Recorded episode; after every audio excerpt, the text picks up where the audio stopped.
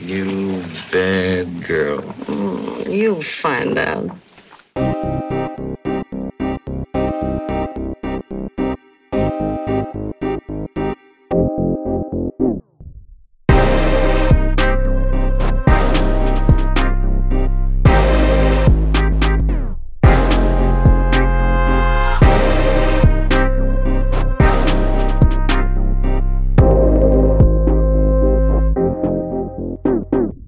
Velkommen til 25. episode af I Kassen Talks. Mit navn er David Bjerre, og det her det er som sædvanligt showet, hvor vi laver ting, der ikke er deciderede filmanmeldelser.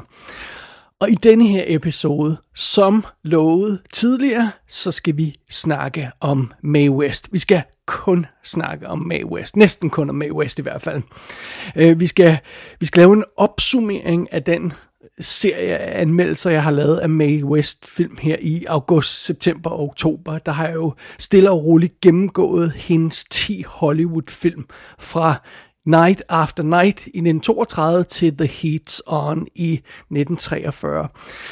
Og øhm, jeg skal nok lægge et, et, et samlet link til alle de anmeldelser i, i de shownoterne på det her show, sådan så at man kan nemt komme til dem og, og altid have der. Og ja, hvis, øh, hvis man ikke allerede har øh, lyttet til dem, så skal man naturligvis gøre det.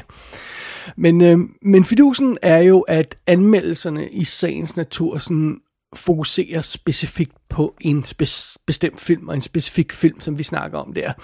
Øh, og, og, øh, og det betyder så, at i det her show, i det her i kassen talk show, der tager vi ligesom sådan det store forkromede overblik, og og, og opsummere, opsummere, hvad vi har lært, og øh, kigger lidt mere på Mae West og hendes personlige karriere, og, og, og tager fat i nogle af de ting, som jeg tidligere har nævnt, som hendes biografi og, og, og øhm, dokumentar og alt sådan noget andet, andet halvøjse. Det er, det er simpelthen det, der er planen i det her show. Så øhm, ingen grund til mere sniksnak. Lad os øh, simpelthen bare øh, gå i gang med showet. Lad os kaste os i armene på Mae West. Hello, Marty. Where's Joe? I gotta see that little rat. Well, he's pretty busy right now, Marty. Ah, he's don't give lot me that. You give it to me twice over the phone. Yeah, know, Marty, No sale, no sale. I'm gonna see him tonight. Well, you wait right here, and I'll go upstairs and see if he's there. And I'll be right up after you. Oh, honey, how's business? Fine. You been insulted lately? Goodness, what beautiful diamonds. Goodness had nothing to do with it, dearie. Et øh, færre spørgsmål lige at starte med i den her forbindelse, det er jo, hvorfor var det lige, jeg pludselig fandt på at gøre øh, Mae West til, til, til fokus for en øh, i, i kassen serie af anmeldelser? Øh, jamen, øh, det, øh, det er der, der, der er flere grunde til det, men en af dem er jo en, en meget specifik grund til, at jeg, jeg kastede mig over Mae West.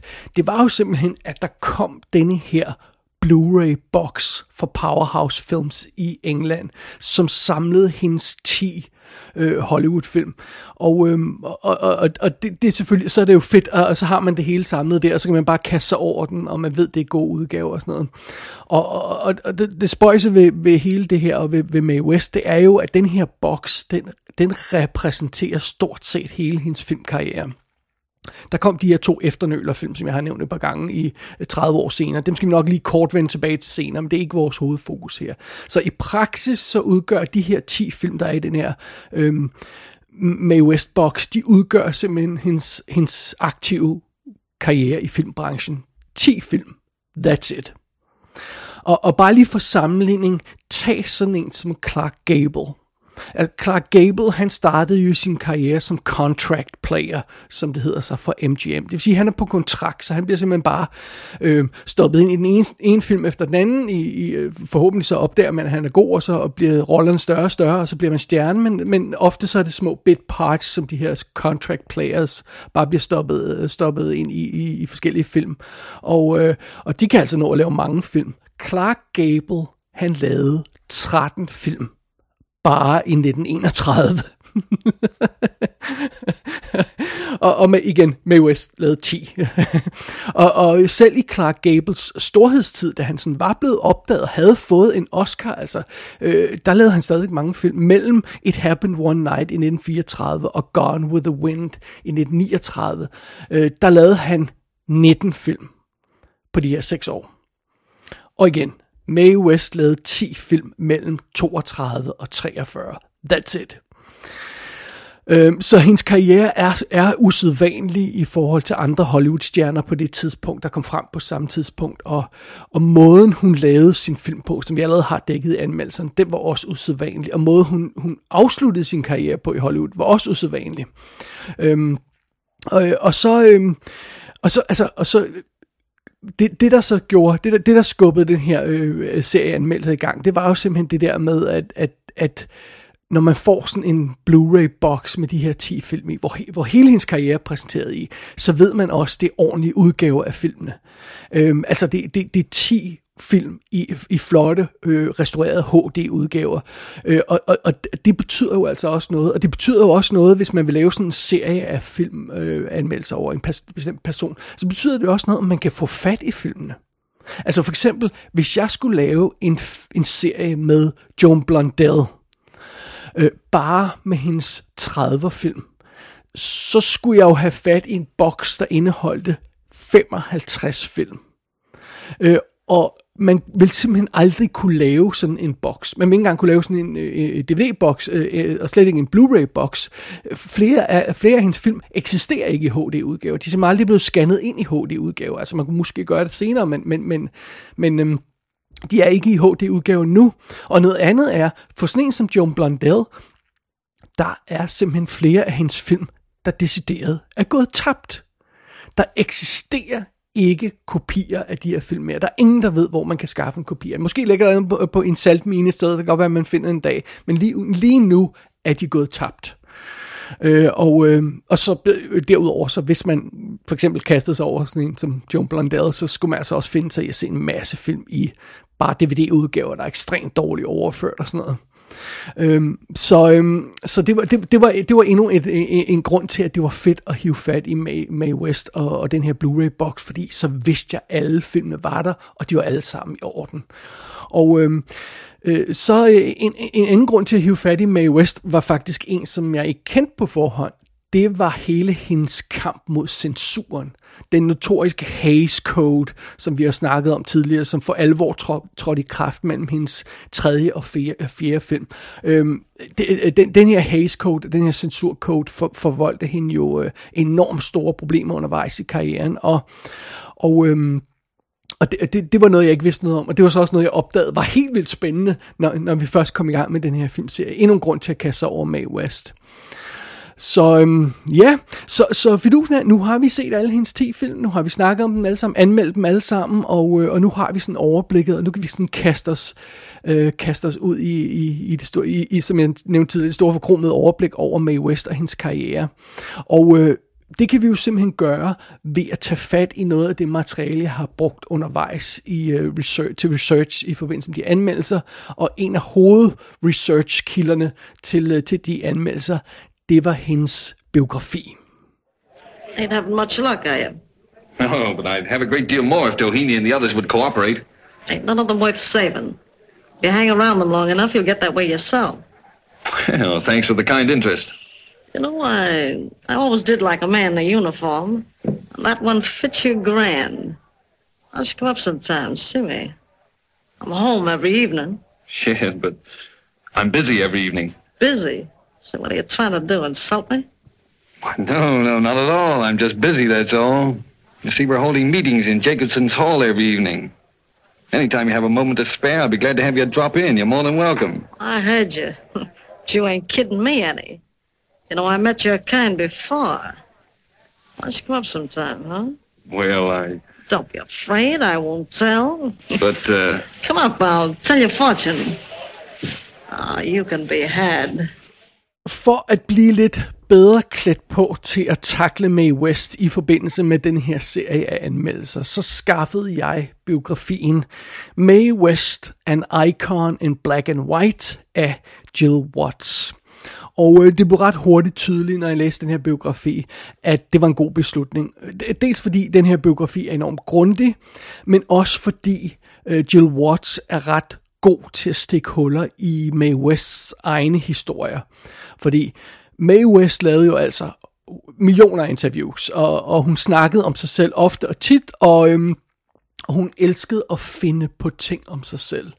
Og om det er øh, bevidst, at hun lyver, eller om det er bare sådan, hun er i gang med en god historie, og så tager den hende lidt for langt og sådan noget, det ved jeg ikke.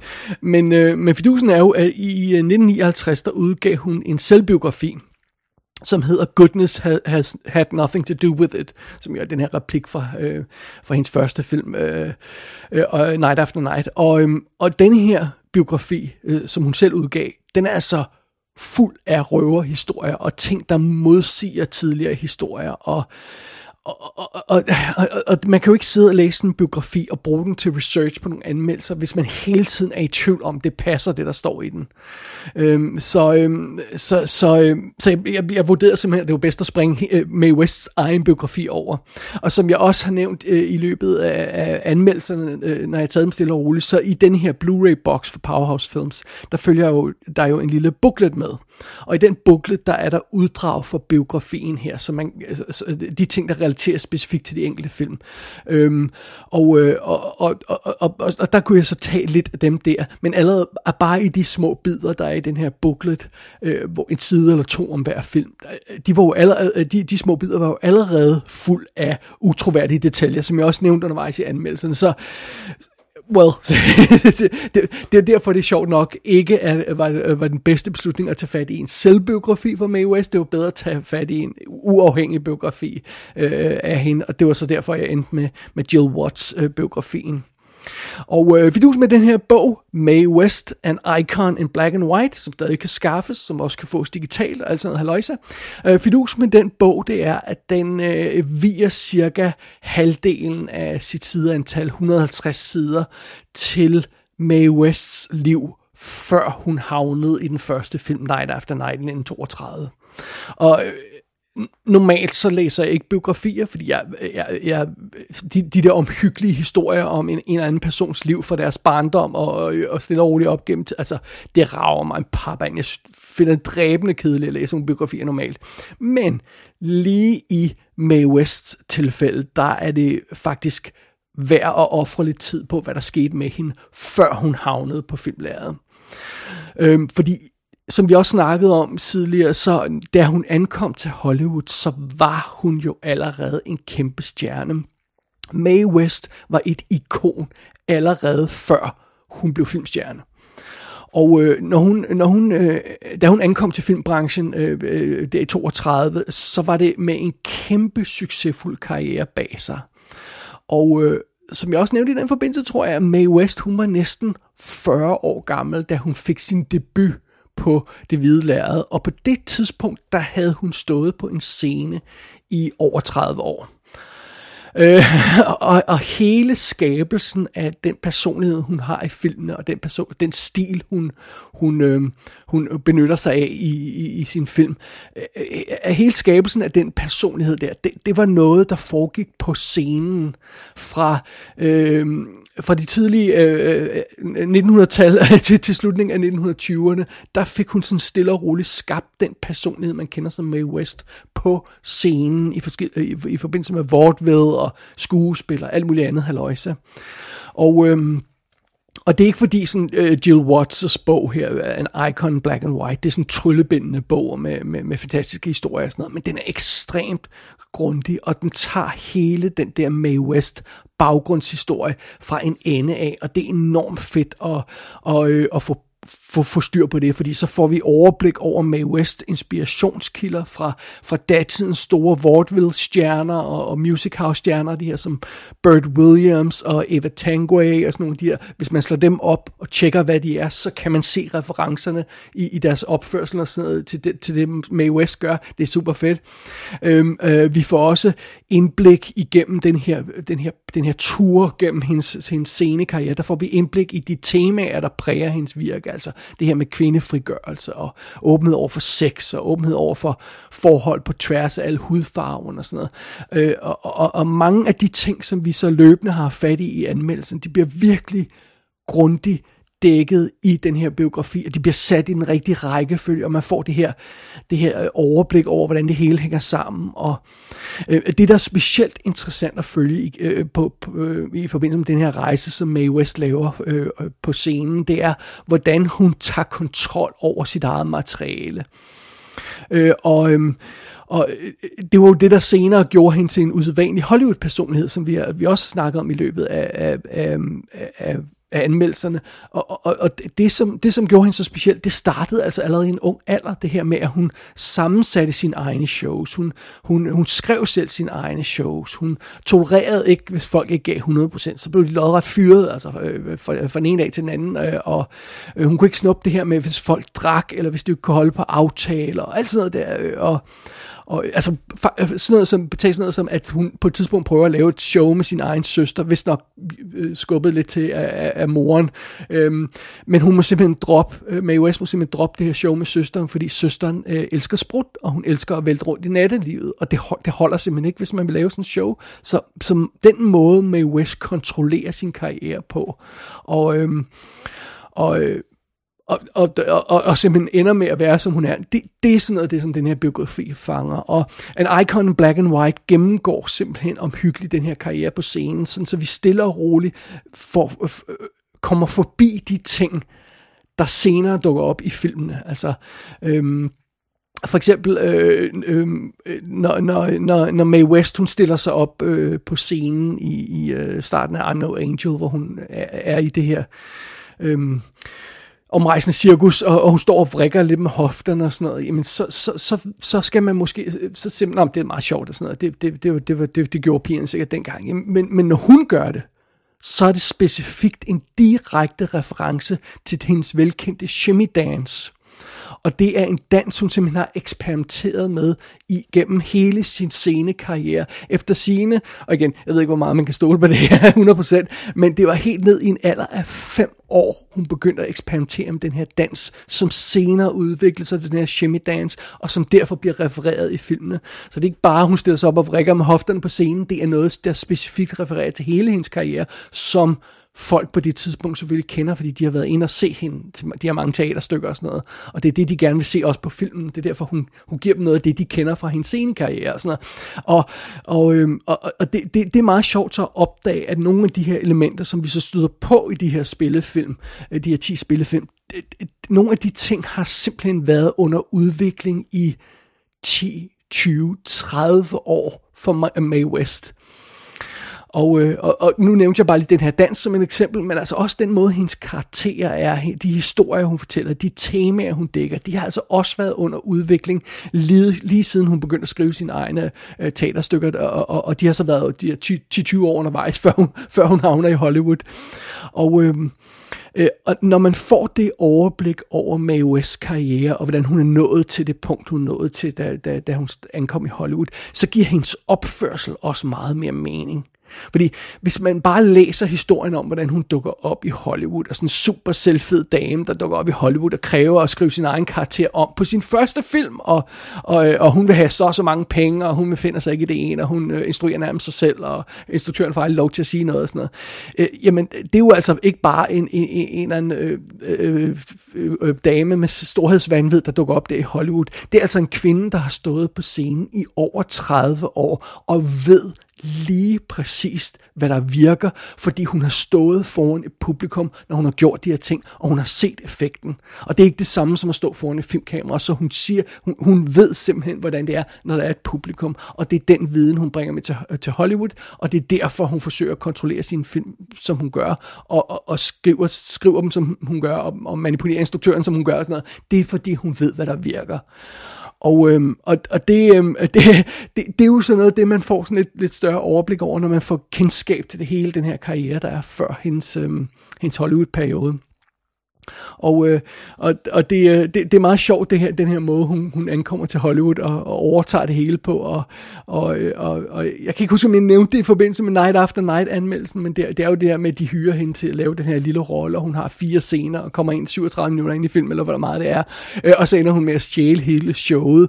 Sådan, så når de genudsender Night After Night, så er det hendes navn, der står øverst på plakaten, for det er hende, alle kunne huske, da de havde set den film, selvom hun kun spiller en birolle. Og George Raft, der spiller hovedrollen i Night After Night, han sagde efter sine, efter det der, efter, efter at have set det færdige resultat, så sagde han efter sine, she stole everything but the cameras.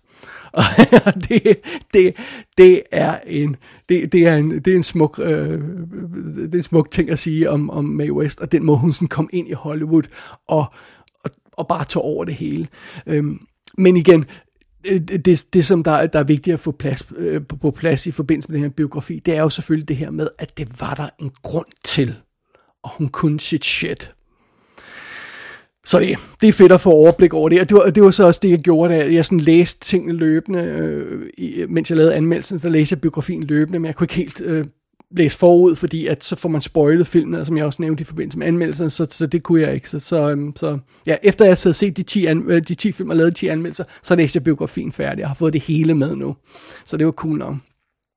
Og øh, fidusen af med, med den her biografi, An Icon in Black and White, det er jo, at den dækker naturligvis også Mae West liv uden for rampelyset, så uden for hendes scenekarriere, altså hendes familie, forhold til moren, som hun elsket overalt på jorden, øh, og, og forhold til den her søster, der aldrig rigtig kom sig over, at Mae West, hun var et større øh, succes, og vi får også fornemmelsen af, af, af alle de her øh, mange mænd, hun har, og, og, og den her livsstil, som hun lever, det her med, at hun, hun ikke drikker og ryger, og alt det her løjse, og, øh, og så er der også det her med, som, som, som, som, øh, som jeg også har nævnt, det her med, at hun, hun gad ikke at hænge ud sammen med Hollywood-stjerner. Hun gad ikke Hollywood-nattelivet, og, og, øh, og, og det, man får et indblik i, hvorfor, fordi det er simpelthen, det er simpelthen allerede moren, der giver den her påvirkning fra en tidlig alder, med at, at hun skal ikke drikke, og hun skal sørge for at have styr på det, og hun ser, hvad, hvad der sker, når, når sådan en som søsteren drikker og ikke har styr på det og sådan noget. Så, så det, det, det, øhm, det, det er selvfølgelig det er fedt at få, få overblik over det. Og, og, og, og som jeg også nævnte tidligere, så, så øhm, det her med, at hun ikke gider hænge ud sammen med Hollywood-stjerner, det er så noget, der også ender med at skade hendes image. Det her med, at hun ikke gider at blive se, en, øh, uh, se sin nattelivet og få taget billeder af sig selv og havne i sladderbladen og sådan noget. Uh, det skader hendes image, fordi de, de føler ikke, Hollywood, de andre Hollywood-stjerner føler ikke, at Mae West er en af dem, om jeg så må sige.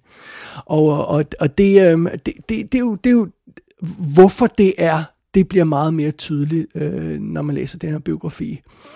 Og, øh, og mange af de andre historier, der er i biografien, synes jeg også er enormt fede. Altså det her med, at hun er enormt generøs med i West. Altså hun køber tit gaver til sine castmedlemmer og alt sådan noget haløjse. Og, og, øh, og så er det også vigtigt at pointere, at hun kaster ikke penge ud af vinduet på ingenting. Og bare på, på, på lir og sådan noget. Mae West, hun investerer rent faktisk sine penge omhyggeligt. Og det er faktisk også en vigtig brik i historien om Mae West. Fordi hvis man ikke ved det, så undrer man sig måske over, øhm, hvordan kan sådan en, en, en Hollywood-filmstjerne, som Mae West jo så var blevet, hvordan kan hun holde tre års pause mellem sin film, øh, imellem de sidste øh, par film i hendes karriere? altså, hvor mange skuespillere øh, på den tid, og hvor mange almindelige working actors øh, har råd til at holde pause i tre år, uden at have nogen indtægter. Og specielt på det tidspunkt i slutningen af 30'erne, med, med starten af 40'erne med depressionen og verdenskrigen og, hele, øh, og alt det her løjse. Well, Mae West, hun havde råd til at holde fri i tre år. Og det forklarer jo også, øh, det, det her med at, øh, med, at hun var god til at investere sine penge. Øh, det forklarer, hvorfor hun kunne sige fuck off til Hollywood. Fordi, altså, hun, hun, jeg var lige ved at sige, hun ejede det halvdel af landet, der på et tidspunkt, hun simpelthen investeret i bygninger, investeret i land og investeret i alt muligt andet, så hun havde masser af penge. Udover at hun havde en karriere på scenen, som hun kunne vende tilbage til, så, kunne hun, så havde hun også masser af, altså, øh, af ejendom og alle mulige ting, der gjorde, at hun havde penge. Øhm, og, og, og så var hun ikke afhængig af Hollywood, så hun behøvede ikke at finde sig i den behandling, som der var mange andre, der blev nødt til at finde sig i. Øh, da det simpelthen blev for meget til sidst, og da censuren blev for meget, og da filmprojekterne øh, øh ikke var der, så skred hun. Så sagde hun fuck off, og hun skred, og det, det, nu, får, nu får vi altså flere detaljer på grunden til, at hun kunne gøre det i den her biografi. Bare for at tage et eksempel på, hvordan hun, hun, hun brugte sine penge. Øhm, da hendes sorte en af hendes sorte øh, bokserkærester øh, blev nægtet adgang til den her Ravenswood ejendom, som hun boede i. Mae West, hun flyttede ind i den her ejendom i 1930, tror jeg det var, og, og, og, og boede der til sin død. Øh, da den her bokser, han blev nægtet adgang til den her ejendom, fordi der er sorte ikke nogen adgang, så køber Mae West hele ejendommen og ændrer reglerne. det, det kunne hun gøre det var sådan, hun styrede sit shit i Hollywood. Ej, men det er fantastisk. Der er nogle fantastiske historier i den her biografi. Og apropos fantastiske historier, løbende igennem anmeldelserne, så har vi jo snakket om nogle af de her dramatiske begivenheder, der var i, øh, var i hendes liv. Og, og nogle gange har jeg bare sådan henkastet, øh, henkastet nævnt de her ting. Og hvis man virkelig vil have et godt indblik i Mae West, så, så, så leverer den her biografi, An Icon Black and White, den leverer meget grundig information om, øh, om de her ting. Altså alle de her retssager, hun var involveret i. Det her med, at hun var udsat for væbnet røveri på et tidspunkt og blev bestjålet sine sin, øh, smykker og, og alt muligt haløjse, og måske var det inside job for politiet, og alt muligt haløjse, altså al, at hun havde mafia-forbindelser, og, øh, og det ene med det andet, og jamen, altså alle de her ting, hun var involveret i, det er selvfølgelig noget af det, vi ikke nødvendigvis har kunne dække i i, de, i enkelte anmeldelser, fordi vi fokuserer på enkelte film, men det er sådan noget, som, som den her biografi også er fantastisk til at dække. Og det er simpelthen utroligt, hvad den her dame, hun har været blandet ind i i løbet af sit liv. Øh, og apropos de her skandaler og alle de her ting, hun var, ved, øh, hun var involveret i. Jeg lovede, da vi snakkede om en af filmene, at der var en af skandalerne, jeg vil vende tilbage til og kigge lidt nærmere på. Og det gør vi nu. And with that nice bit of foreshadowing by Dorothy Lamour, we come to the event itself, which is the presence of Mae West in our company tonight. Miss West has carved such a sizable niche for herself in the Hall of Fame with her unique characterizations that not only is her name known in every home up and down the country, but the phrases and expressions which she has originated have almost become a part of the American language. For us, she forsakes the picture hats and sweeping dresses of the gay 90s which you find so becoming in a new picture, and turns back time to step into the Garden of Eden and into the character of the most fascinating woman of them all, Eve. Wendell, will you set the scene for us? Well, of course, we find Adam and Eve in the famous Garden of Eden, and this light-hearted travesty about what might have taken place in those days when the world was young was written for us by Arch Oveler, one of radio's better-known writers. Under a spreading fig tree rests one Mr. Adam, sprawled out lazily in the hot sun. Eve, obviously, is bored beyond endurance as they play a game of cards with a deck of fig leaves. Det var i forbindelse med anmeldelsen af Every Day's a Holiday fra 1937. Det var der, vi snakkede kort om den kontrovers, der opstod, da Mae West hun var gæstestjerne på et radioshow. Og det er den sag, jeg lige vil vende tilbage til. Det var showet, der hed The Chase and Sanborn Hour. Og det er sådan et variety show med, med sådan lidt øh, sang og musik og, og sådan noget haløjsa, og, øh, og sådan nogle komiske sketches, og, og det bliver så optaget på en scene foran et live studio audience, og så bliver det sendt ud i radioen på den måde. Og, og det her øh, show, øh, som, som kørte i adskillige år, øh, jeg tror det er 12 år, eller hvor meget det nu var, øh, eller 20 år, eller meget, det kørte meget længe, det her radioshow. Det det her Chase and Sanborn Hour, det var simpelthen sponsoreret af kaffefirmaet Chase and Sanborn. Og hvis man søger på dem på nettet, så kan man se, at de stadigvæk eksisterer, og stadigvæk sælger kaffe. Men sådan er det. Under omstændigheder. Det var bugtaleren Ed- Edgar Bergen og hans øh, trædukke, der hedder Charlie McCarthy, der stod i spidsen for det her program i 1937, da, da, da Mae West hun var gæstestjerne. Og ja, en bugtaler øh, med en dukke i radioen. Det giver selvfølgelig ikke så meget mening, men det giver lidt mere mening, hvis man ved, at det er et live studio audience, det bliver optaget foran, så de ser selvfølgelig bugtaleren, og de ser, at han er god, og de ser dukken og sådan noget. Og det, så det er derfor, det giver trods alt lidt mere mening på den måde, men det lyder sjovt at sige en bugtaler på radioen. Anyway, øh, Edgar Bergen, han er, han er, han er bugtaleren, og der har han dukke Charlie McCarthy, og så er Donna Machi, han er, han er sådan øh, en af de her faste konferencierer, der sådan er i et program, og, og så, øh, så, så er åbenbart sådan skiftende konferencier. Men han, han er en af dem, og så er han med til de her sketches undervejs. Og, øh, og koncept, øh, konceptet for det her øh, øh, øh, Jason Sanborn Our Show, det er simpelthen relativt simpelt. Der er altså sådan et sniksnak mellem de her værter og, øh, og, og Donna Machi og Edgar Bergen og sådan noget. Og så, så er der en sang, og så så er der endnu en sang, og, og så er der en reklame, og så er der en lille sketch, og så er der lidt mere reklame, og lidt mere sang, og så lidt, endnu mere sang, og så lidt mere sniksnak, og så er det hele overstået. It's pretty basic. Øh, hvis man aldrig nogensinde har hørt nogle af de her old-timey radioshows, så bliver man nok en lille smule overrasket over, hvad der går for at være underholdning dengang. Men altså, det var jo en anden tid. Altså, det var, det var, vi har, der, der var ikke on demand, så det var bare, øh, altså, et radioshow som det her skulle levere lidt af det ene, lidt af det andet, lidt af, fordi man kunne ikke bare switche, switche frem og tilbage, eller, eller vælge, vælge næste track på iPod'en, eller sådan noget i stil der. Så, og underholdningsbranchen som helhed så jo anderledes ud. Øh, men så, ja, that, that's it. That's the name of the game. Sådan er det. Øh, men fidusen er jo selvfølgelig, så har man det her øh, show med sketches og øh, sang og halløjse, øh, lidt halløj, og, og det betyder så, at, at, at, at hvis, hvis datidens stjerner øh, har et eller andet, en, en, en film, de skal promovere, så kan det godt betale sig for dem at dukke op som gæstestjerne på et af de her øh, shows, og der er mange shows af den her type, øh, og så er de med i en sketch, og så synger de måske en sang, og så får de gjort reklame for deres film, øh, og, og, og, og det er godt for showet, det er godt for stjernen, og det er godt for publikum, så alle er glade. Og øh, det var simpelthen det, der var situationen i forbindelse med det her Chase and Sanborn Hour øh, kontroversen, som Mae West hun havnede i. Every Day's a Holiday skulle have haft, eller var sat til at have premiere den 31. december 1937. Øh, den blev så udskudt efter den her kontrovers, som vi vist også nævnt. Øhm, og så i den forbindelse, så den 12. december, der er Mae West gæstestjerne på The Chase and Sanborn Hour. Og hele det her show er tilgængelig online, hvis man vil høre det. Det spiller en time, fordi det er The Jason Sanborn Hour. Uh, hvis man spoler gennem alle musiknumrene, så kan man få spilletiden ned under det halve, og hvis man kun vil høre den kontroversielle øh, sketch, som Mae West er med i, så tager det under 10 minutter. Sådan er det. Men den her sketch, som Mae West, hun, øh, hun er med i to sketches, men det er den første, der skaber store problemer. Uh, konceptet for den her sketch er simpelt. Vi er i paradisets have med Adam og Eva. Og han er en røvkedelig, uambitiøs nar, der bare vil slappe af. Og øh, hun, altså Eva, bliver spillet af Mae West, og hun har helt andre ting i tankerne.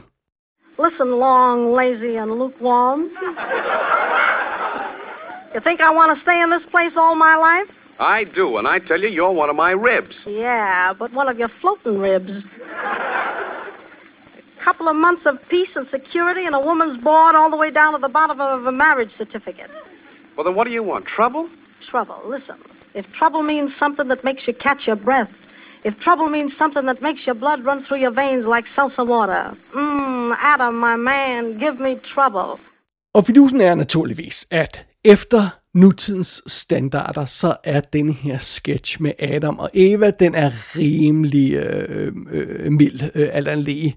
Øh, faktisk må jeg tilstå, at da jeg fik hørt hele det her Jason Sanborn Hour show, øh, der var jeg meget mere chokeret over den anden sketch, som Mae West hun er med i.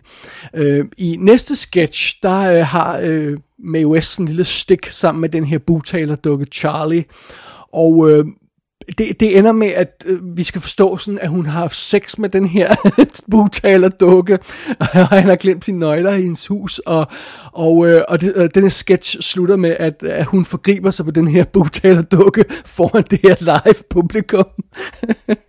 det, det må jeg indrømme, den chokerede mig faktisk mere.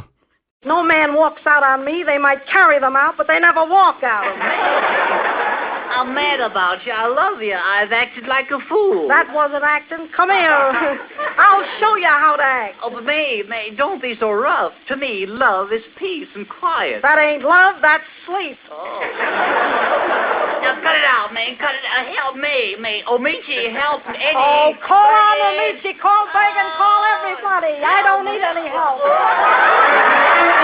Men det var altså den første sketch, Mae West lavede i det her Jason Sanborn Hour Show, der skabte problemerne, fordi øh, en sketch om Adam og Eva er naturligvis problematisk, fordi den handler om religion. Og øh, de religiøse fanatikere gik fuld fuldstændig amok over, at den sexede Mae West, hun vågede og lavede som om hun var, hun var øh, Eva og, og var i paradisets have og sådan noget. Der var telefonstorm på NBC. De øh, religiøse øh, organisationer der, de krævede sådan i, i, i sædvanlig selektiv kristen stil, at der skulle rulle hovedet over det her, fordi det går fandme ikke. Og, og sagen blev taget op i repræsentanternes hus Øh, og folk var generelt forfærdet over at, af sådan en blase, blasfemisk og halvpornografisk sketch, sådan, det rene snavs, kunne, kunne sådan blive sendt gennem æderen og, sådan noget, og, og ud til uskyldige folk og sådan noget. Og Danamachi, han påstod, at han var forfærdet over indholdet i den her sketch, og han, han troede med at gå undervejs, men han, han var jo på den her kontrakt, så han kunne, han kunne ikke gå med det hele. Han, må, han måtte jo øh, øh, øh fortsætte, og det er ham, der spiller Eva i sketch, øh, Adam i sketchen, så, så han, han måtte fortsætte, der var ikke noget at gøre der. Og der var simpelthen, det, altså det gik så galt, så der var snak om, at der skulle indføres radiocensur på grund af denne her sketch, altså endnu hårdere radiocensur. Og øh, der var snak om, at alle stationer, der havde sendt den her udsendelse, fordi den bliver selvfølgelig sendt ud til alle lokalstationer, at alle de stationer skulle have inddraget deres sendelicens, fordi de vågede at sende sådan noget blasfemisk snavs. Og her kommer så punchlinen. Mae West havde foreslået noget andet. Hun foreslog, at de havde opført en scene fra den aktuelle film, hun skulle promovere. Det var producerne på The, Sandborn, uh, øh, The Chase Sandborn Hour, der, der øh, foreslog den her Adam og Eva sketch. Og her kommer så den næste punchline. Hvorfor var det produceren på den her show foreslog den her sketch? Det gjorde han, fordi de allerede havde brugt samme sketch med succes tre gange før. og det var der ingen, der gik amok over. Så grunden til det hele gik galt, det var endnu en gang, altså det var ikke, hvad Mae West sagde, fordi hun fulgte det manuskript, der lå klar. Hun adlibbede ikke undervejs, hun sagde lige det, der skulle siges, øh, og det der havde sagt før åbenbart i radioen. Øh, det var ikke, hvad hun sagde, det var måden, hun sagde det på. Når Mae, Mae West sagde de her replikker for Eva i den her sketch, så lød det som det mest vulgære, sexede haløjser, man nogensinde havde hørt. Men naturligvis var der ingen, der gik op i den slags detaljer, at Mae West, hun, øhm, hun, hun, det overhovedet ikke var hendes skyld. Så det var Mae West, der blev, øh, der blev målt for al den her forarvelse. Og efterhånden som alle folk involverede i de her, det her show gik i panik og begyndte at undskylde og bukkede sig i sølet for de her religiøse fanatikere, jamen så var Mae West jo den eneste, der stod tilbage, fordi alle andre lå nede på gulvet. Og, og så var det hende, der blev målt for, for, for, for, for det hele. Og øh, det, det, det var jo simpelthen så slemt, så den efterfølgende søndag, det hjalp jo selvfølgelig heller ikke, den her sketch blev sendt ud på en søndag, den efterfølgende søndag i næste program på The Chase and Sanborn Hour, så kom der altså en officiel undskyldning fra producerne. Af showet over, at de havde sat sådan noget småt og filth og, og snask på, øh, på, på, på, på radioen, og, og, og NBC-bosserne lovede, at de aldrig ville invitere Mae West tilbage i æderen, de ville ingen gang nævne hendes navn. Og det var altså stemningen på det tidspunkt, hvor Mae West i sin film kæmpede mod censuren. Det var så slemt, det var på det tidspunkt. Og det var første Mae West efter sin øh, Hollywood-karriere, hvor hun begyndte at lave sine shows igen og fik sådan en renaissance i 1950'erne. Det var først der, hun blev inviteret tilbage på radioen øh, i et andet show.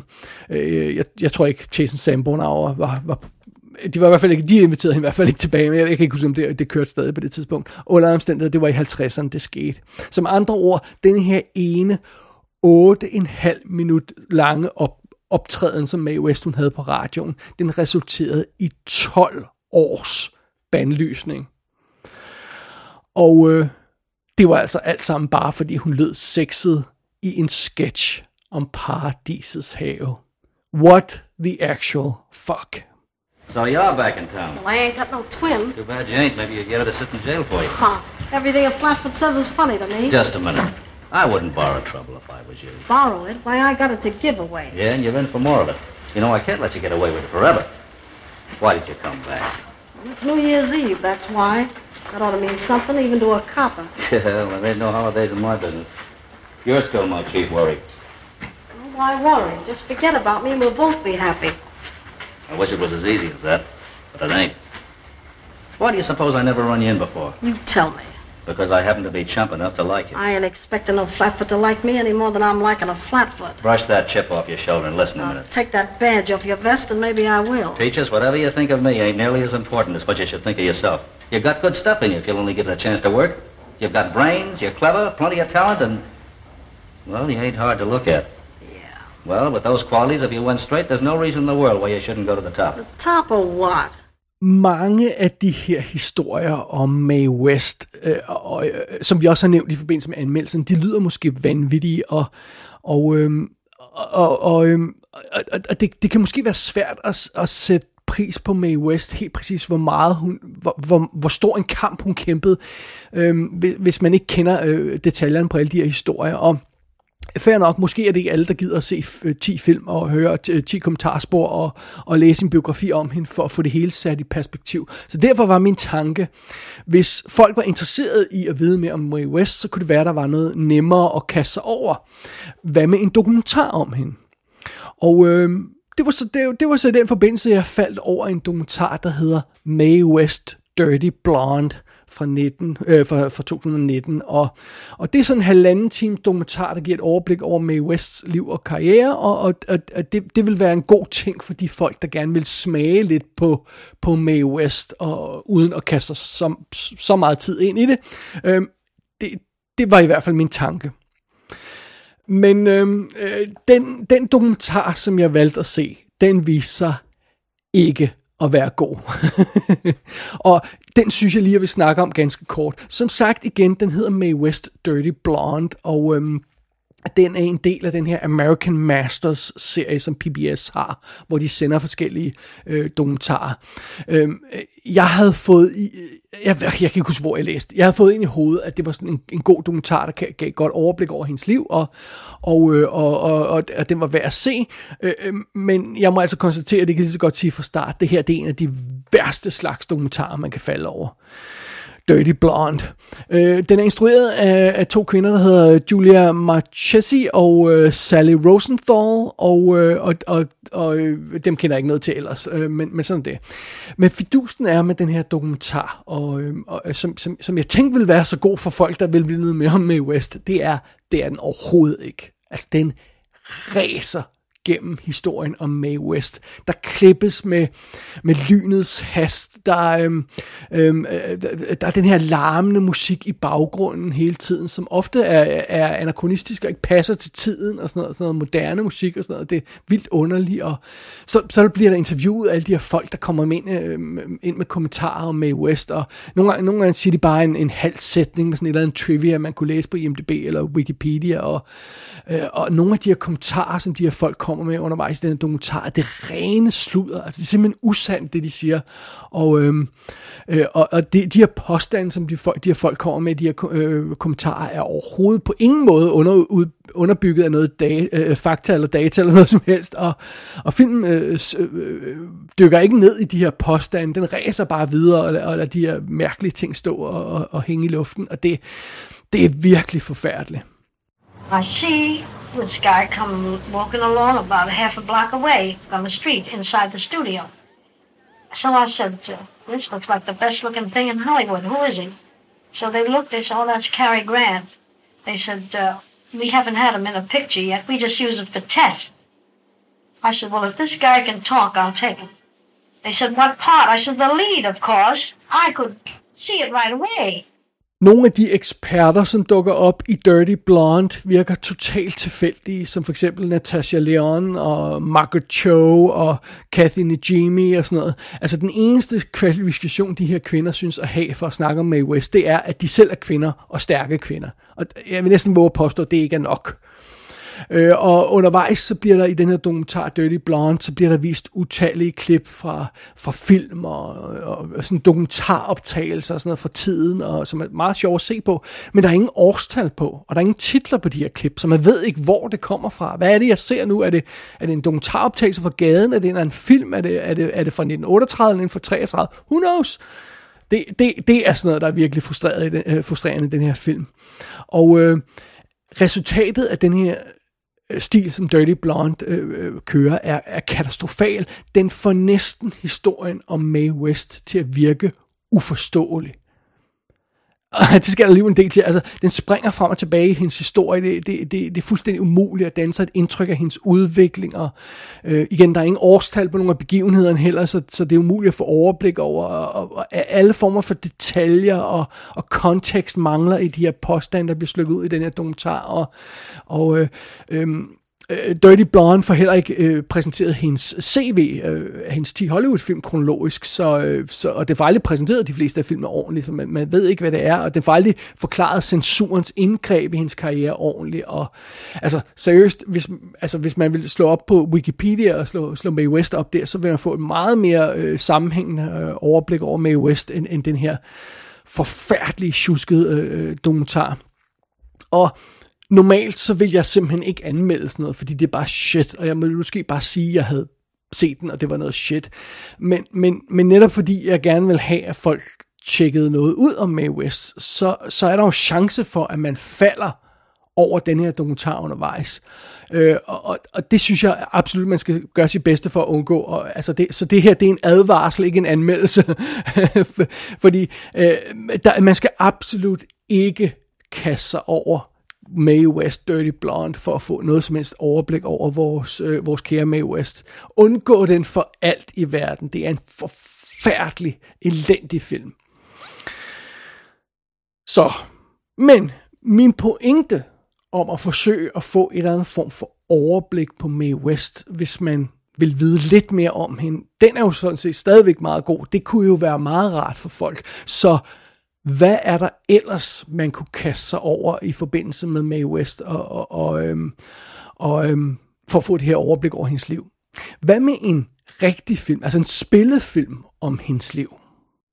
It's a man's world, they tell us. I guess you're learning that. And I hate it, Mama. And you hate it too.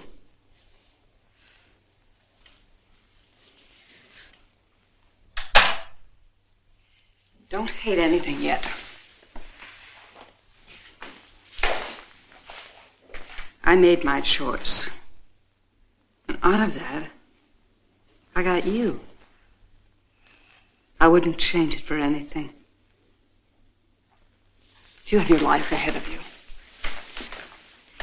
And you're gifted and you're talented. And yes, you are special. You know it. Listen to me. Don't stick yourself with one man. Don't let anybody put you on a leash. Make your own rules. You hold the leash. Your world's not going to be a man's world. It's going to be yours. Der er faktisk en spillefilm om Mae Wests liv. Den hedder Mae West. Og den er fra 1982. Det er godt nok en tv-film, men, øh, men det skal ikke stoppe os i den her forbindelse. Og der er ingen grund til at trække spændingen ud eller noget som helst. Denne her tv-film er fremragende. Fremragende. Øh, den er instrueret af en gut, der hedder Lee Phillips, der har lavet en masse andre tv-projekter, tv-film, tv-serier, alt sådan noget. Halløjse, ham kender jeg ikke yderligere til. Øhm, det er Anne Gillian, der spiller hovedrollen som Mae West. Hende kender jeg altså heller ikke. Øh, hun har lavet andre ting, men der var ikke noget, jeg, jeg lige sådan bed mærke i. Øhm, hun er en lille smule for petit til at være Mae West, altså en af Mae Wests definerende øh, øh, fysiske features er jo, at hun at, at, at der er lidt til den ene side og den anden side.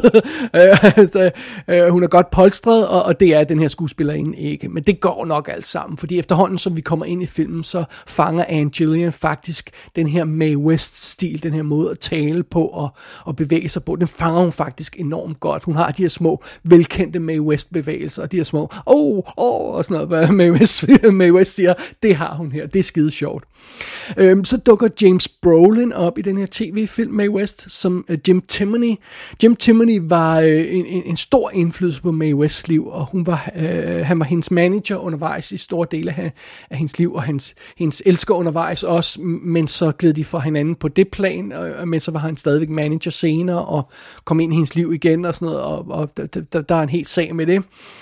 Øhm, derudover så møder vi øhm, øh, Tilly, øh, Matilda West, som er Mae Wests mor, der ender med at påvirke hendes måde at se på tingene på helt, øh, en del. Øh, moren bliver spillet af Piper Laurie, som man jo kender fra, ja, med Carrie og Twin Peaks og hvad ellers hun har været med i og sådan noget. Øh, så møder vi Renee Valentine, der er et, et, øh, et pseudonym for en anden person i hendes liv, som jeg ikke lige kan huske, hvem er, men, men, eller, eller måske flere personer, det er jeg lidt, ikke helt styr på. Og nærmest den her, den her Renee Valentine bliver spillet af Roddy McDowell. og han er drag queen. og han rådgiver Mae West undervejs i den her øh, tv-film øh, med, øh, øh, øh, øh, med, hvordan hun skal opføre sig, hvordan hun skal gøre med makeup og alt sådan ting. Det er helt vildt sjovt at se Brody McDowell klædt ud som kvinde. Han er fantastisk. Og så har vi Jack West, der er, øh, der er Mae Wests far, som er sådan en boxer-type, sådan en hardcore type og sådan noget. Og han bliver spillet af Lee DeBrew, tror jeg man siger, og det er ham, der spiller Sal i Robocop øh, hvis man kan huske den her dealer, som, som, som, øh, som, som der skal laves en handel med, som, som Robocop kommer og ødelægger. Øh, det, det er ham, ham der, ham der sidder med rødvinen der, og sådan Han, han er fantastisk. Han spiller altså Mae Wests far. Og, øh, og så sjovt sjov nok, så dukker der sådan, altså, der er nogle cameos undervejs fra, fra, fra eller der er nogle, der, øh, vi ser nogle stjerner hurtigt, de bliver ikke altid spillet af kendte øh, skuespillere, men man ser nogle stjerner hurtigt, som W.C. Fields og sådan noget, halløjse. Og så får vi altså også et lille hurtigt glimt af George Raft. Og George Raft i den her Mae West tv-film bliver spillet af Nicholas Meyer. Ja, manden, der har instrueret den bedste Star Trek-film. Ja, what the actual fuck. Men det, det, sådan, det, sådan er situationen. Det, det er da spøjst. Under omstændigheder, denne her tv-film, der altså bare igen hedder Mae West, den, øh, den, den forklarer så hele, øh, den giver det her overblik over hendes liv på en vild fed måde. Historien starter med den her retssag, som der er i forbindelse med det her skuespil Sex, som Mae West hun opfører på, på, på teateret, hvor, øh, hvor øh, politiet simpelthen kommer og lukker ned for showet og arresterer dem alle sammen for, for obscenities, og, og hun bliver hævet i retten, og, og, øh, og det er jo så den berømte situation, hvor hun rent faktisk gik i fængsel og, og var der nogle tid for, for, for, for reklamens skyld, og det virkede. Men under omstændigheder, historien i den her tv-film starter med den der retssag, og hun, hun, øh, der, der er en pause i retssagen, og hun går ud på, et, øh, på dametoilettet for lige at friske sig selv lidt op, og så kigger hun sig selv i spejlet, og så tænker hun tilbage på sin barndom. Og så går filmen tilbage til barndom, og, og viser hele hendes barndom med de unge år, øh, hvor hun første gang sætter fødderne på scenen og på vaudeville, og, og, øh, og så hvordan hun stille og roligt får udviklet sit show, og møder andre folk, der får indflydelse på hende, og, sådan noget, og så indhenter filmen øhm, øh, de, den her startscene, hvor, hun, hvor det er en retssag om sex, og, og, og kort tid efter det sker, så er det, hun kommer til Hollywood, og så følger vi historien gennem hendes Hollywood-karriere, og, og, øh, og så øh, slutter filmen med genopførelsen af Diamond Lil, et af hendes skuespil, hun, der var et kæmpe succes skuespil fra før hendes Hollywood-karriere, når hun genopfører det i øh, 50'erne der, øhm, så slutter filmen, og det, det er så der, den forlader hende. Og øh, som helhed, så er filmen bygget op omkring hendes forhold til Jim Timoney, og øhm, som, som James Brolin så spiller. Og, øh, og, og, og det, var, det var så fordi, de var, de, var, de var meget tæt på hinanden, både sådan rent karrieremæssigt og også personligt, og, og det, det virker helt vildt godt, den her måde, filmen har valgt at fortælle sin historie på, og det scope, den har valgt for historien. Why uh, are you up there in the first place? Just want to entertain. It's what I've always wanted to do. How'd you put your act together? It's kind of developed. Uh, that uh, shuffle that you use in the opening, now you copied that from Lou Roth at Minsky's, didn't you? Yeah, I did. and that shimmy, where'd you get that? I got that in Harlem. Ah. And in Utica, I saw five guys up on a you stage. You pay attention, don't you? You watch all the acts, don't you? Always. That's the problem. That is what makes a trooper, not an original. You steal a piece here, you steal a piece there, you stitch it together. It's mechanical, it's obvious. Maybe it works, but suddenly there are ten copycats out there stealing the same act. Now, is that what you want? No. Now, what is it that you want? I want to be a star. Denne her tv-film, Mae West fra 1982, den øhm, fungerer simpelthen som et slags hurtigt referat af Mae Wests karriere. Øh, den, den ræser gennem hendes liv og hendes karriere på halvanden time, men til fordel, øh, forskel for den her dokumentar, som jeg synes var forfærdelig, så laver denne her film de helt rigtige nedslag på de rigtige punkter i hendes liv og karriere. Øhm, det her med, at vi for eksempel ser hendes første optræden på scenen, hvor hun som lille pige går ud på scenen og kræver, at projektøren, den finder hende og sådan noget. En historie, hun selv har fortalt flere gange, øh, og, og det er vildt charmerende. Man ser, hvordan hun kommer i fængsel og, og, og, og bliver gode venner med, med fængselsinspektøren og sådan noget af det her løjse. Og vi er rent faktisk også med til optagelserne, eller, eller til, til, til opførelsen af det her katastrofale Chase and Sanborn Hour show, hvor vi ser øh, de, de står og læser sketchen, og man ser øh, butalerdukken og det hele og sådan noget. Det er vildt godt øh, øh, øh, lavet, og man får virkelig i den her film en god fornemmelse for udviklingen af Mae Wests øh, talenter, og hvordan hun stille og roligt finder frem til den her sexede personlighed, hun har, og øh, man får en god fornemmelse for de øh, livslektioner fra om det er så moren eller den her øh, øh, drag queen bedste ven, øh, øh de, de, de livslektioner, der former hendes liv. Man får, man får en god fornemmelse af, hvor de stammer fra, hvornår de kommer og sådan noget. Og den her film med West, tv-filmen, den er altså ikke fuld af fakta og konkrete detaljer. Der er for eksempel heller ingen årstal på her. Men fidusen er, den fanger stemningen øh, af, af, hvordan det, hendes liv er, og den fanger pointerne med, sine, øh, med, sin, med, med de her scener, den har udvalgt undervejs. Og øh, for eksempel så er vi med til optagelserne af fire af hendes film, tror jeg det er.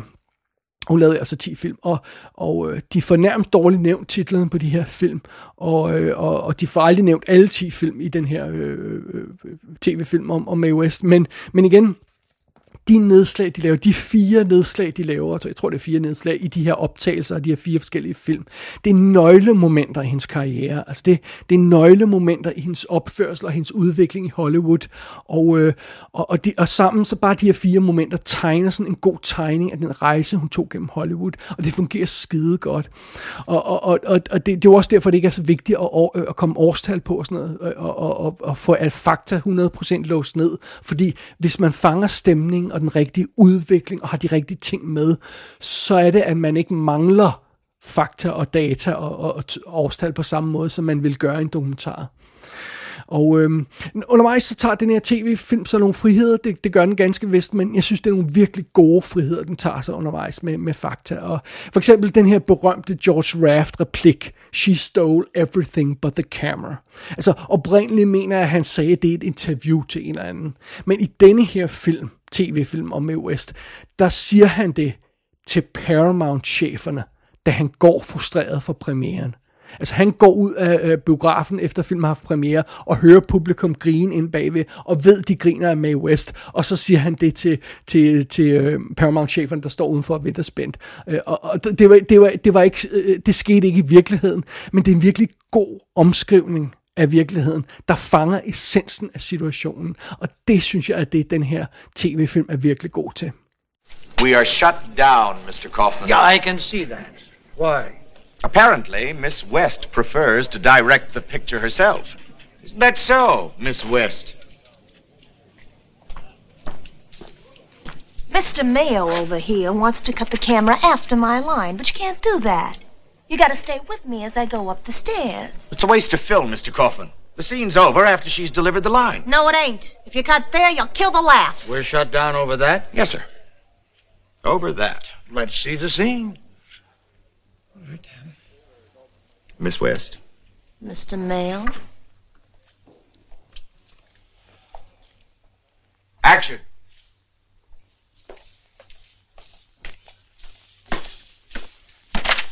Goodness, what beautiful diamonds. Goodness had nothing to do with it, dearie. Eh?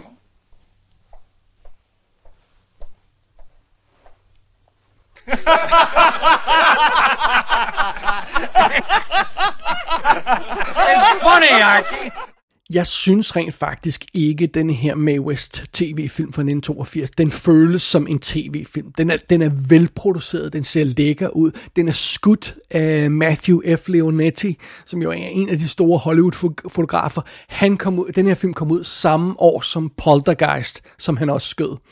Øh, og, og, og det det, det jeg også virkelig godt kan lide ved den her tv-film er, og det, det der også er så fedt ved biografien der, som jeg nævnte tidligere, det er, at den her film, den køber ikke Mae West personlighed ukritisk. Altså, den har plads til øhm, melankolske momenter, som, som hun ikke selv vil indrømme nok, at hun stod over for. Altså, øh, for eksempel det her med forholdene til alle de her mænd, hun, utallige mænd, hun har haft sex med. Der, der er en ung fyr, der efter har tilbragt en nat sammen med hende, der, der kigger på hende og siger, øh, det, det var fantastisk, men jeg kunne jo have været hvem som helst. Det er sådan, det er sådan noget, det er sådan, som, som der også, øh, altså, der hænger sådan lidt i luften nogle gange, at, at, at hun måske også har et underligt forhold til sex og, og, og, og, og øh, øh, at være intim med en mand og sådan noget. Og, og det her med, at hun aldrig fik en familie og aldrig fik en fast mand i sit liv, for meget sent i hvert fald, og hun aldrig fik børn og sådan noget. Det er jo også nogle af de ting, som den her tv-film øh, berører undervejs. Og det er derfor, jeg synes, at den her øh, film, May West fra 1982, den er et perfekt sted at starte for at få et overblik over Mae West øh, karriere og personlighed, hvis man ikke lige orker at læse en kæmpe biografi. På halvanden time, der leverer den her tv-film et virkelig fucking godt overblik over den vigtigste del af hendes liv og karriere. Så det er en, det er en stor anbefaling herfra. Og der er selvfølgelig forskellige måder, man kan finde den her film på. Øh, jeg ved ikke, om den måske omkøbet ligger på YouTube. Det kan man altid lige tjekke ud. Men under omstændigheder, så har de simpelthen lagt den med i med West in Hollywood Blu-ray-boksen. Der er den her film rent faktisk med. Og hvis man ser de 10 film, og så også ser den her film, så får man godt overblik over øhm, Mae West øh, karriere, øh, liv og karriere, altså øh, specielt det her med at få et overblik over hendes liv uden for filmene, øh, og, og det, det synes jeg er, det er fremragende, så, så den kan jeg anbefale, virkelig, virkelig, virkelig, virkelig anbefale. Øh, Mae West tv-film fra 1982. Then what happened? And then she's on a yacht with a rich banker. I, I don't know how she met him. You know how they cut pictures these days. But anyhow, he keeps pestering her, so she stabs him. Impulsive, I'd call her. Oh, it was wonderful, Miss Kate.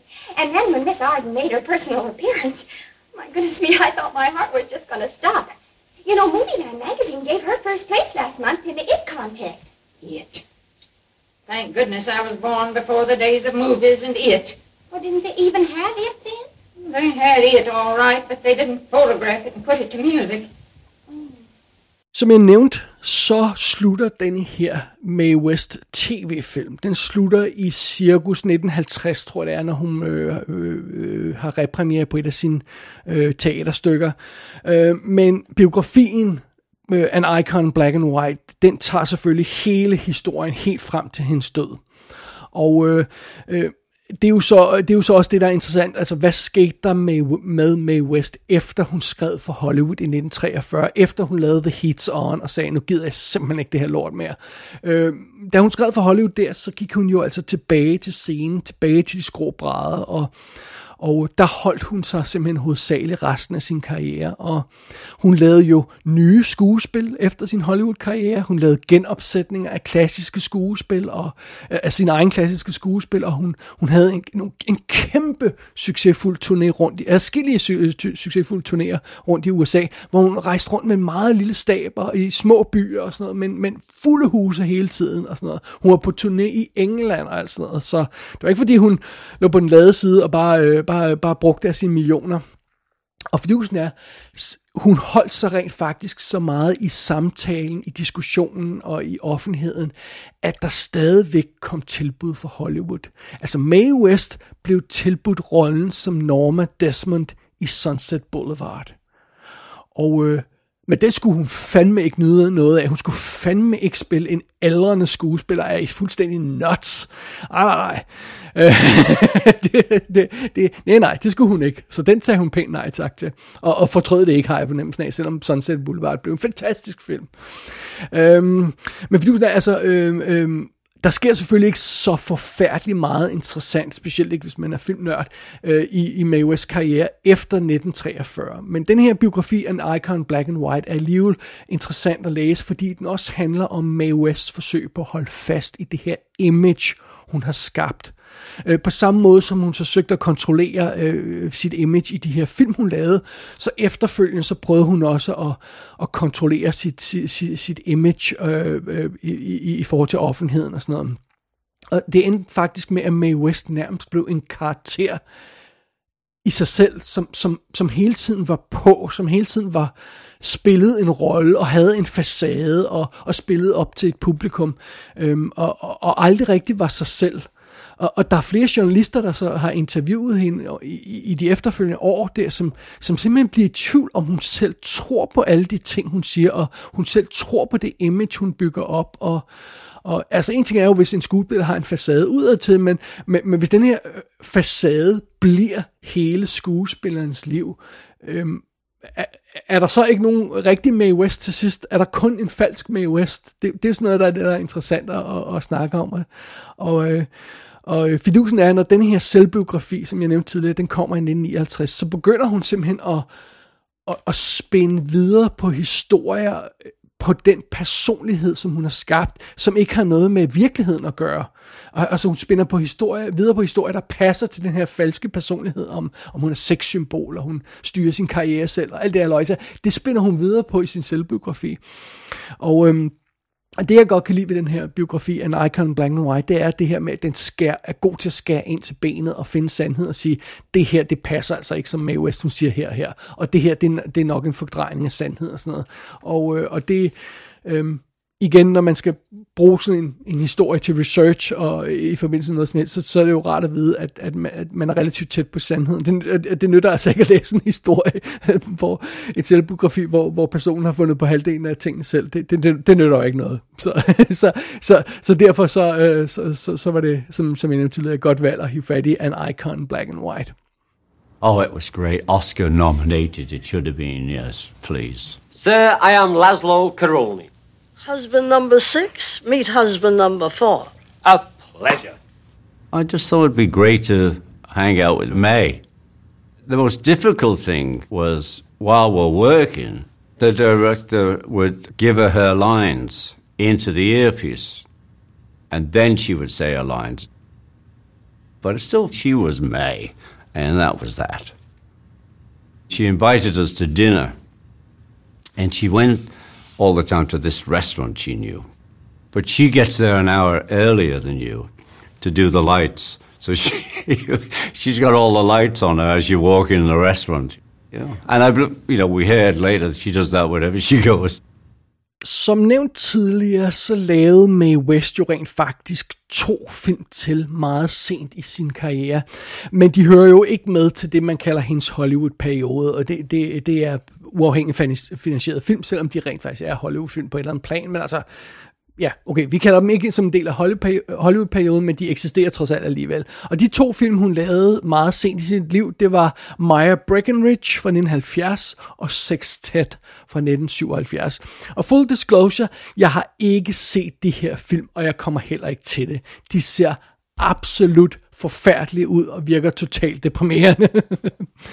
øhm, faktisk var det en lille smule så modigt at læse med West-biografien, øh, øh, de sidste kapitler af den, som blandt andet handler om de her to efterlønerfilm. Det, det, det var altså, det, der, der, bliver man lidt så modig, det gør man altså.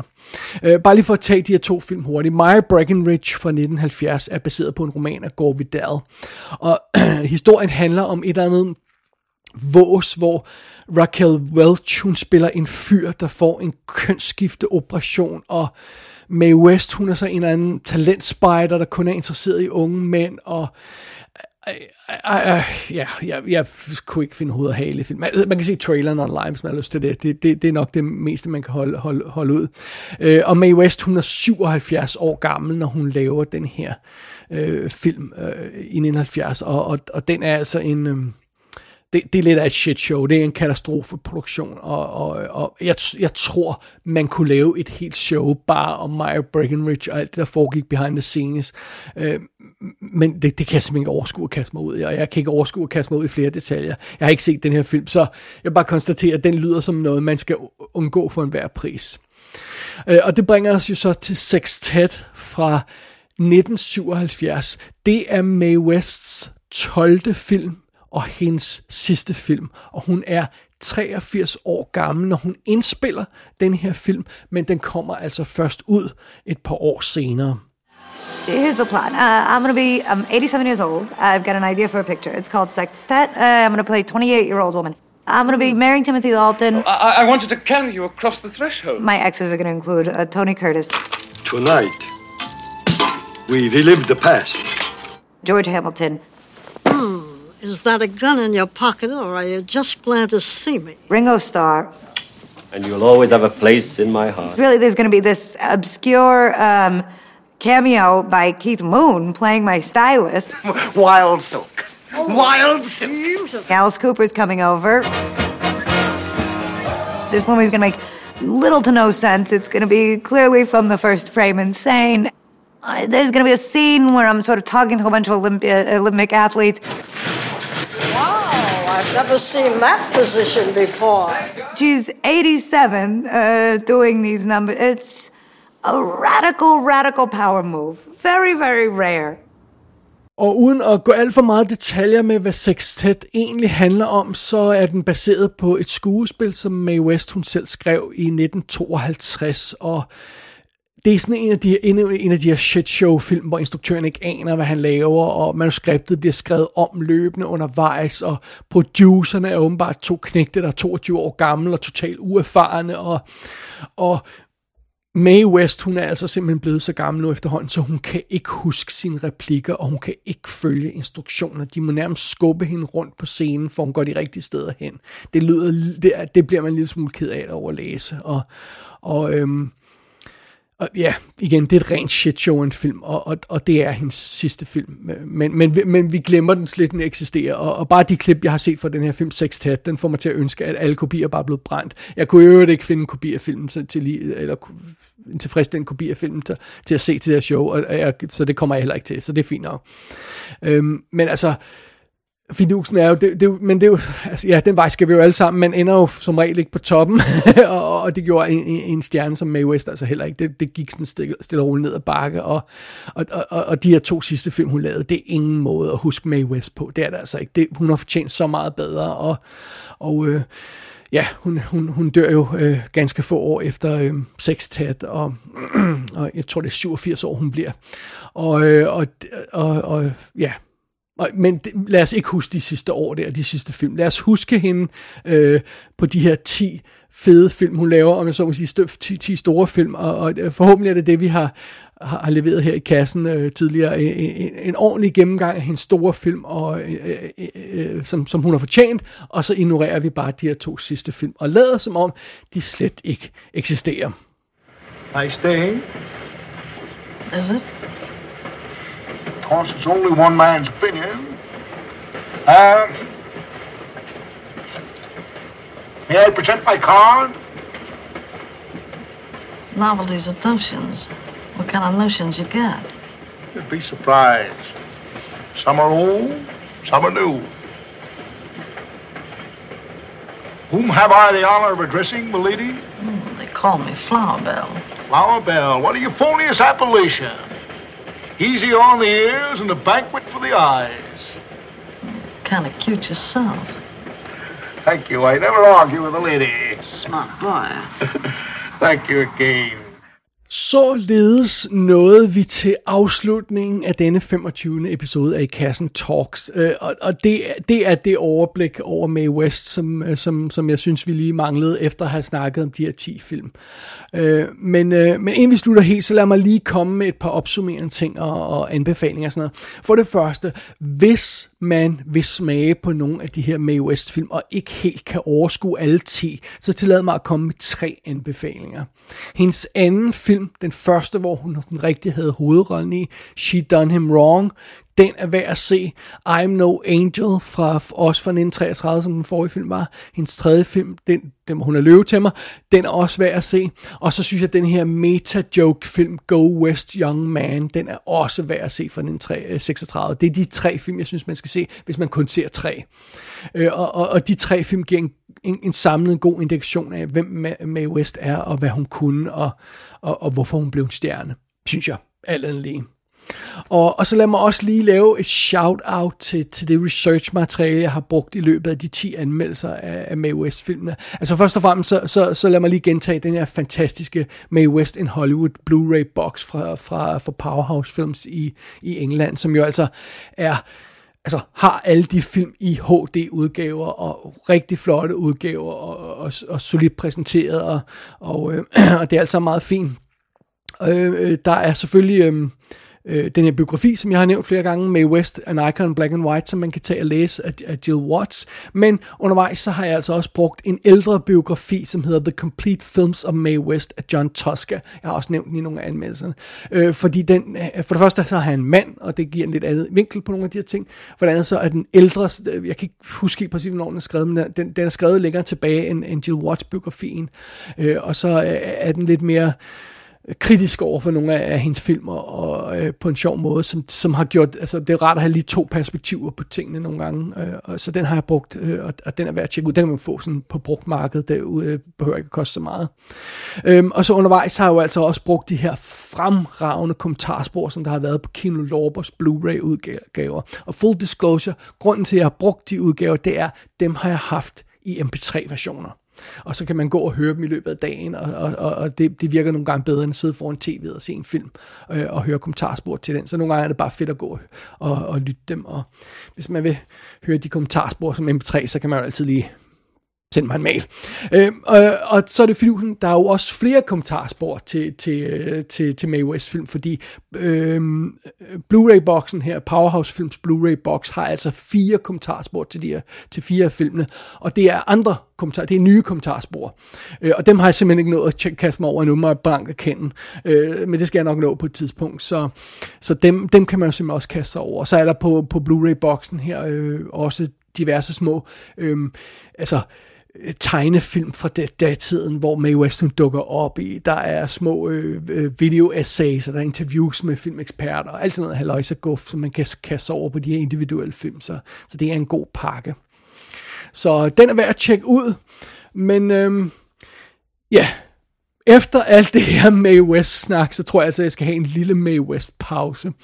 Og øh, det, det blev lidt større projekt, end jeg havde regnet med det her, fordi fidusen er, det er for eksempel øh, lavet James Bond-serien, hvor jeg immer væk snakkede om alle 25 James Bond-film. Det var en breeze at komme igennem i forhold til Mae West-filmene.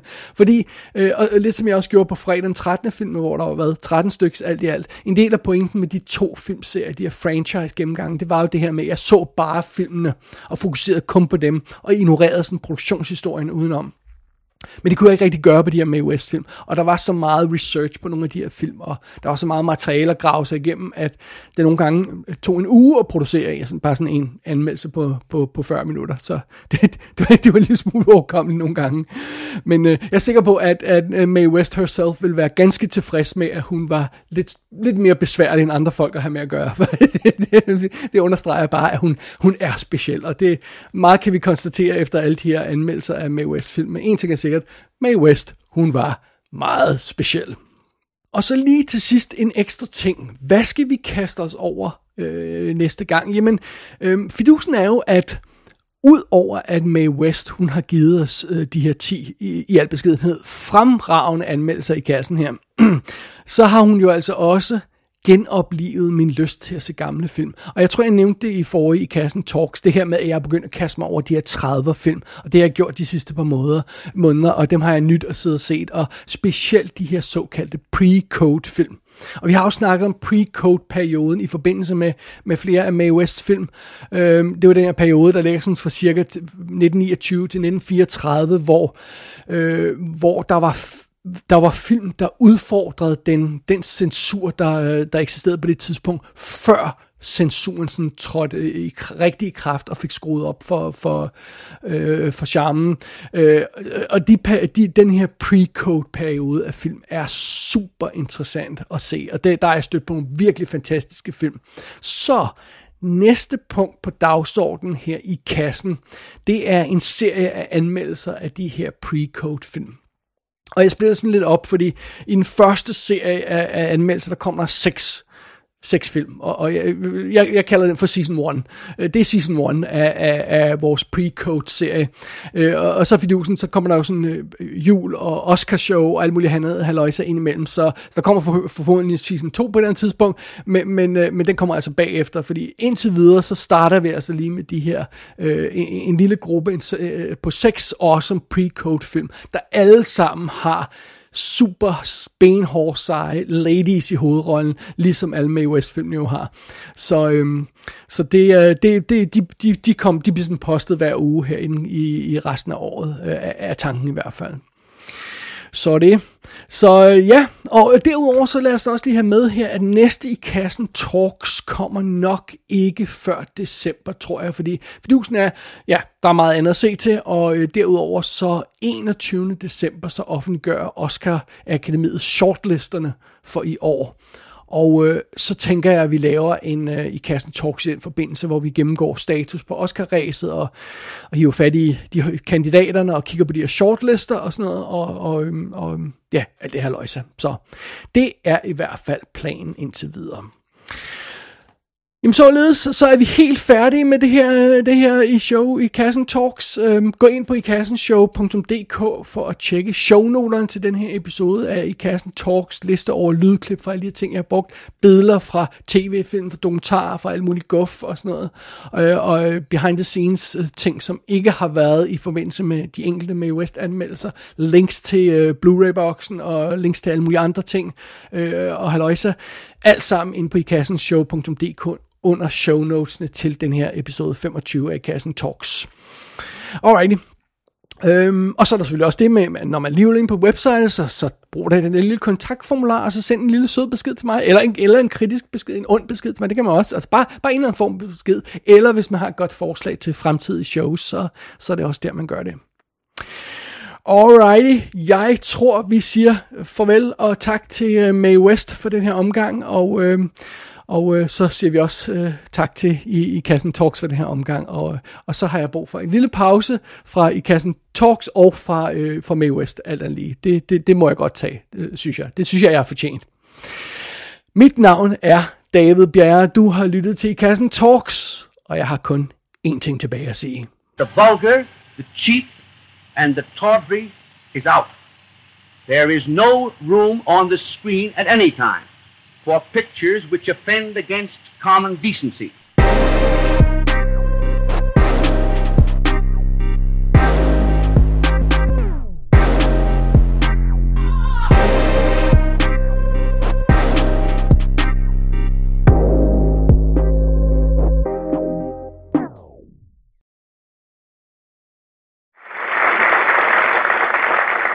And now, a brief word to everyone who enjoys this program.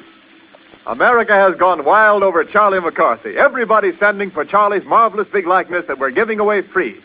Day and night, we're mailing out these wonderful presents to homes everywhere. And you love Charlie, too. He's over 20 inches tall, made of strong cardboard, and printed in full color. He sits on your knee, and you can make his mouth move and his eyes roll. And here's how you get him free.